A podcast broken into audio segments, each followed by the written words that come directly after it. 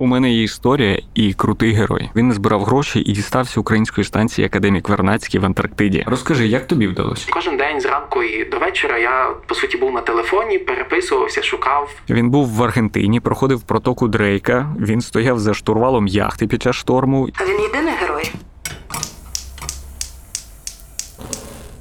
Саш, скажи мені. Ця історія тільки починається і в першу чергу для мене.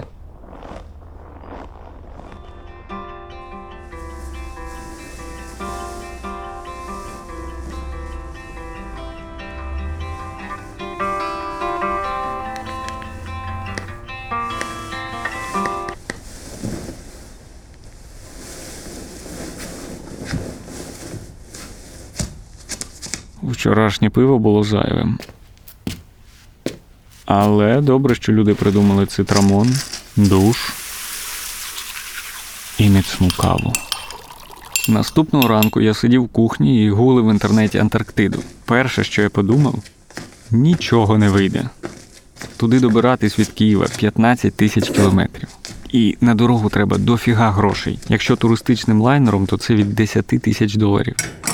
А тим паче я не хотів бути звичайним туристом, я вже бував на All-Inclusive. Я хотів пожити там цілий рік, на весь зимувальний сезон.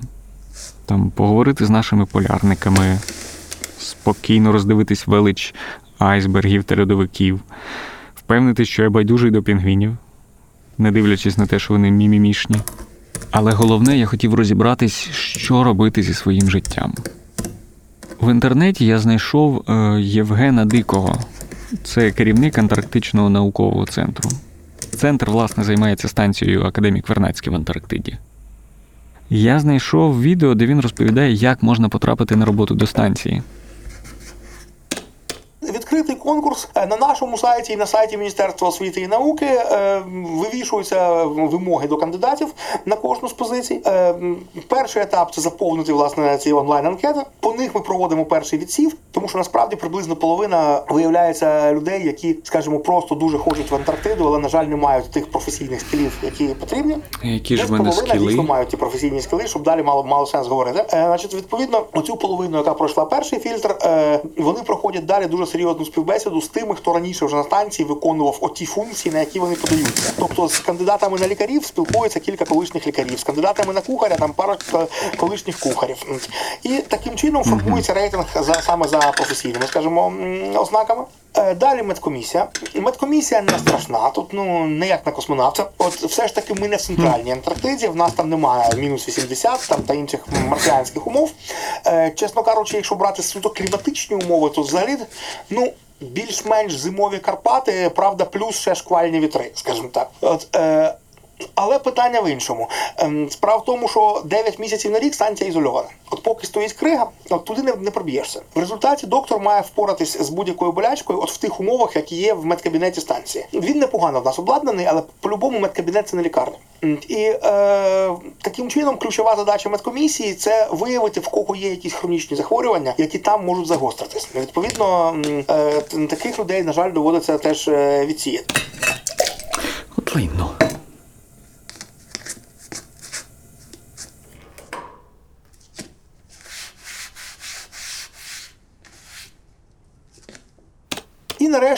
hanya стадія відбору це проходження психологів. Тому що людина може мати шикарні просто професійні скіли, е, людина може мати нормальне здоров'я, але при тому вона не витримає оцю от, е, е, обстановку. Справа в тому, що якраз психологічно там е, психолог- психологічні навантаження там набагато важчі, ніж власне фізичні.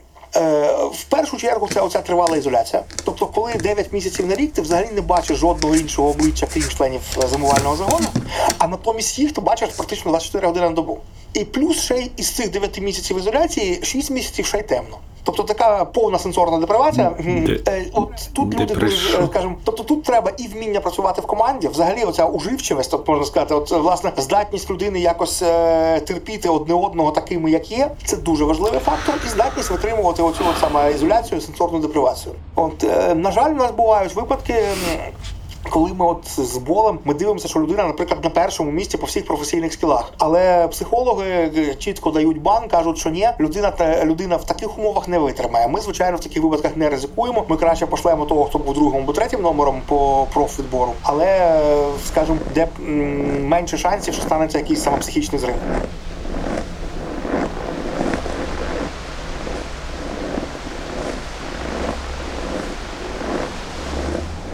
Я слухав його і згадував свої уроки біології. Єдине, що я запам'ятав звідти, це інфузорія туфелька. Я досі не знаю, що це таке, але це було найбільш популярним словом.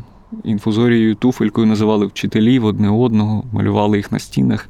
Причому інфузорія і туфелька це були два різних малюнки.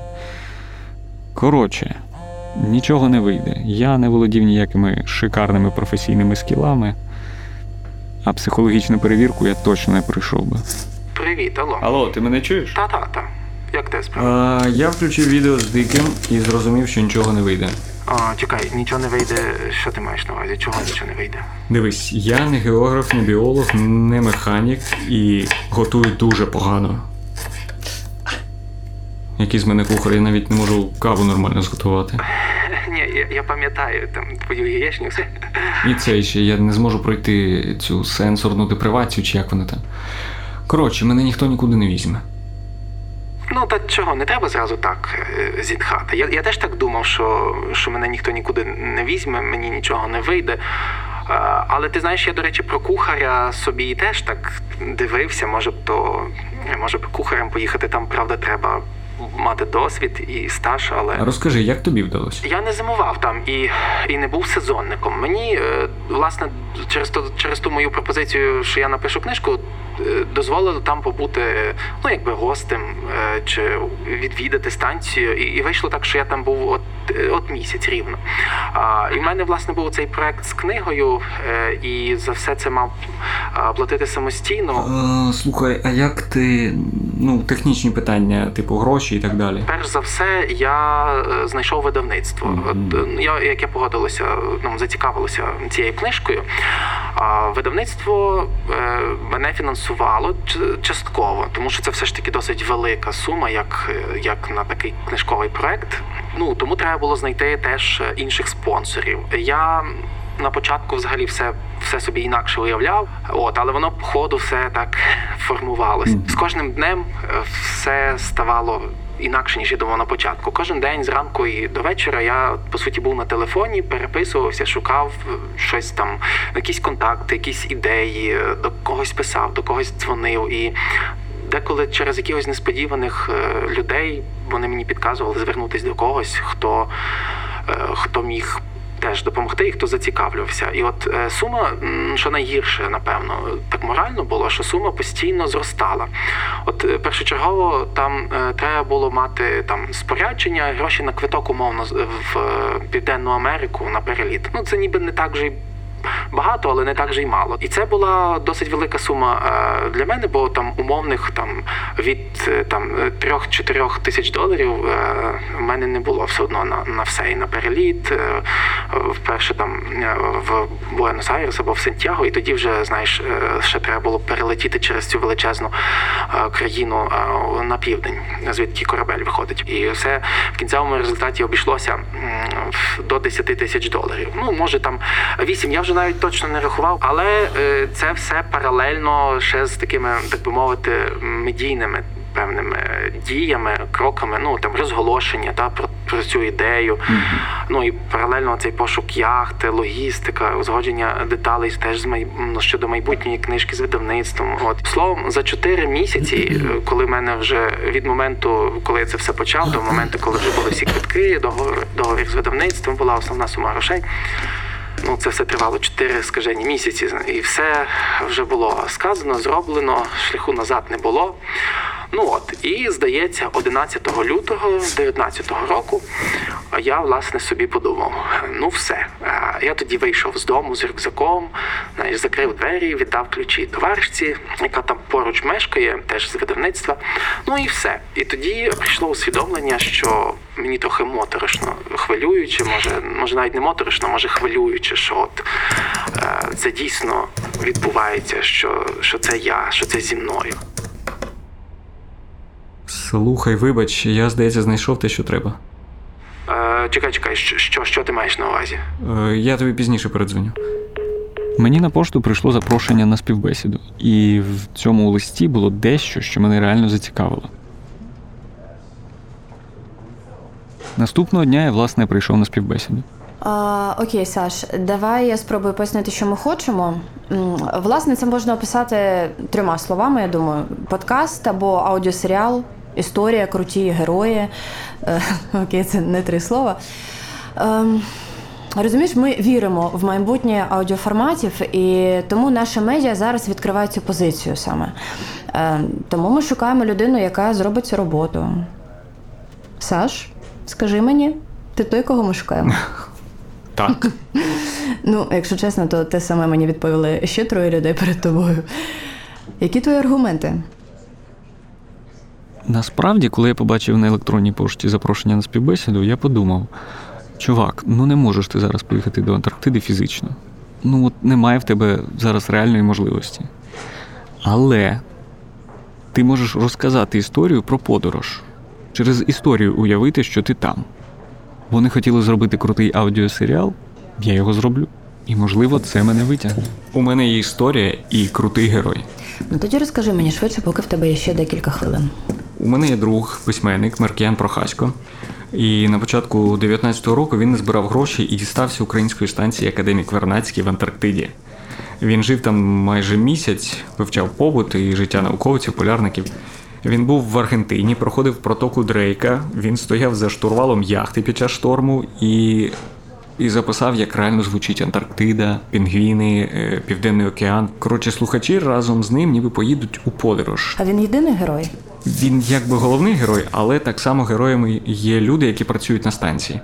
Я би пропонував про них обов'язково розповісти і не забути про Євгена Дикого, звісно. А хто такий Євген Дикий? Ну тут я вже міг хизуватись знаннями, я знав, хто такий Євген Дикий. Це історія про одного чувака, який хотів зрозуміти, що робити зі своїм життям.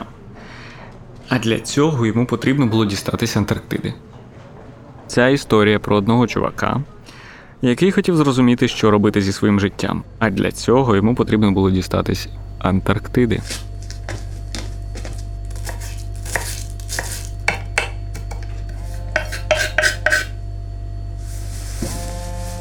Алло, Оля, привіт. О, коротше, ми спробуємо зробити цей подкаст, але я від тебе не відстану. Ти будеш постійно говорити, на якому ми етапі, як саме розвивається історія, у кого ти хочеш брати інтерв'ю, ну і так далі. Ну і назву придумай. Е, вау. Це супер. Е, тільки давай називати це аудіосеріал, а не подкаст. Добре, аудіосеріал. Окей?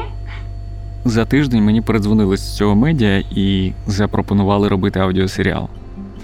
Тож у наступному епізоді ми їдемо в Буенос-Айрес, а звідти до Антарктиди.